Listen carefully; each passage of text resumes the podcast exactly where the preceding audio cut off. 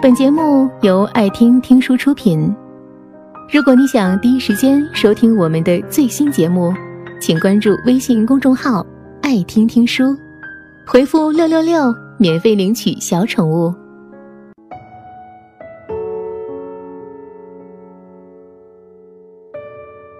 今天为各位推荐到的是一篇来自于木木的文章。我们为什么总是又穷又忙？我也想去健身，可是没有时间。这几天太忙了，等过几天忙完了去找你。事情好多，不知道先做哪件。这些状态有没有出现在你的生活里？时间总是不够用。没有时间闲聊，没有时间运动，没有时间做自己想做的事情。只有早已经被透支的，等我有时间了。这个挺贵的吧？还是不买了？钱没怎么花就完了，油价又涨了。这些话有没有出现在你的生活里？钱总是不够用，买稍微贵点的东西。都要不自觉地把它折算成自己的多少天的收入，超过一万的开销，都要计划一下怎么补上这个空缺。不敢忘记自己每个月有多少收入，也不敢忘记下个月还会有多少开支。甚至买一件衣服不打折不舍得买，在心里默默的对自己说过好多次：“等我有钱了。”大学毕业之后。经常听到大家说忙、说累、说加班到凌晨、说工资低、说假期少、说不敢生病、不敢辞职。就算心中有诗意和远方，也没有说走就走的勇气。因为有质量的生活既需要钱又需要闲，而对于大多数刚刚步入职场的年轻人，这两样都没有。赤裸裸的又穷又忙。穷的只剩下理想，忙的没时间生活。周末聚餐，小 A 问旁边的男生跟喜欢的女孩表白了没？男生说还没有，苦笑道：“像我现在的状况，不敢表白。我现在没有资格谈幸福，每天工作超过十二个小时，收入还没有他高。就算女孩不嫌我穷，连陪姑娘出去看风景的时间都没有。”今天正好办公室网络维修，才能空出来半天，随时得回去。以前还能用各种借口每周约见一两次，现在已经有一个多月没见了。等等再说。男孩研究生毕业，工作不到半年，在他看来，自己又穷又忙，哪里有资格谈幸福？这是一群人对自己生活状态的定义。工作比自己想象的累，工资没自己期望的多，又穷又忙，没资格谈幸福。北京的房价今年再次上涨，在北京的闺蜜又一次给我算了一笔账，说自己努力工作挣钱的速度比不上房价上涨的速度，每天早出晚归拼命努力，就是想在北京拼出一片立足之地，晚上回家累瘫在床上。看到房价又涨了，那一刻，真想收拾东西回家。朋友工作四年，和老公都在北京工作，两个人月收入三万多，但是要攒钱买房。除了拼能吃苦，把工作业绩做得更好之外，不知道还有什么资本能留在帝都。这是一群人对自己生活状态的定义。辛苦挣钱还是买不起房，又穷又忙，缺少幸福感。前一段时间刷屏那篇文章，一个中产阶级自报账单，精细的计算了生活的各项开支和未来十年的开销，得出结论是家庭收入七十万根本不够用。为了维持家庭现在的生活状态和保证以后的生活水准不降低。她和丈夫带着对未来的恐慌，不敢轻易辞职跳槽，只能委屈着自己。为了每年可以全家人换内衣，为了全家人有品质的早餐，为了以后送孩子出国，为了自己老了还能保持一定的生活水准，年收入七十万，还是不能过上有安全感的生活。中产阶级就是一个笑话，拼搏了十几年，依然逃不开又穷又忙又恐慌。其实，在得到自己想要的生活状态以前，不管收入是多少，不管一周工作五十小时还是四十小时。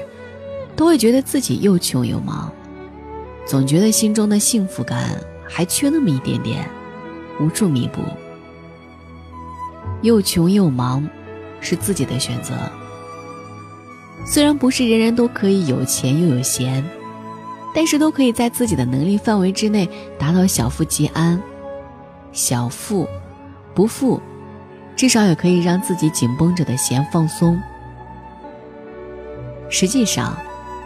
我周围的人，就算可以连续数日悠闲，在彻底的放松之后，又会开始怀念起忙碌的日子，重新进入战备状态。研究所工作的男孩没有对自己的生活敷衍，还是每天全身心的努力着，尽可能的做到最好。在北京工作的朋友一家，他们还是每天花三个小时上下班。在那个站在大街上喊一声都没有人回头看看你是谁的城市里，奔波着。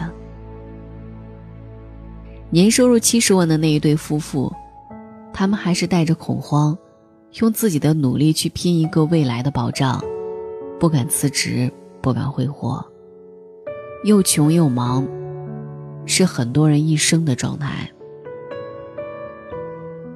那我们为什么总是又穷又忙？我想，是我们想要的有钱又有闲的生活，一直在路上。富的定义不断变化。拿到五万的时候，想要五十万；有了五十万，也还是不够。没房没车的时候想有，有了之后还想要换好的、大的。闲的定义也不断变化。没有周末的时候，就想有时间能好好睡一觉。能睡好觉之后，想要有假期；有假期之后，想要更多的自由；自由了之后，还想要更多的钱。之所以这么贪心不足，是因为我们总有一个期待：期待有一天我们可以和在乎的人一起，拥有自己想要的生活，欣赏自己想看的风景。我们的一生。都在追求一种幸福，叫做更幸福。一个朋友说，从工作之后就一直缺钱，也缺觉，计划要花出去的钱总是比挣得多。工作熟练了，事情却越来越多。即使收入不断提高，因为对自己生活的期望也在不断提高，所以一直穷，一直忙。现在可以买三年前不敢买的衣服，可以去三年前不敢去的餐厅。仔细一想，还是有不敢买的衣服，还是有不敢进的餐厅。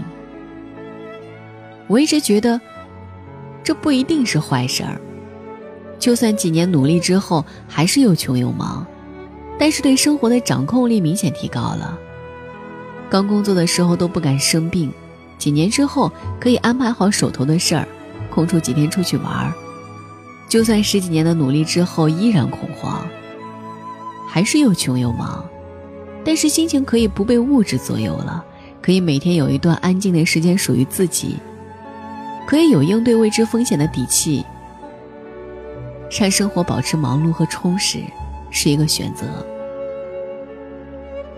每一个有上进心的人，都会不自觉地把自己放到这种状态里。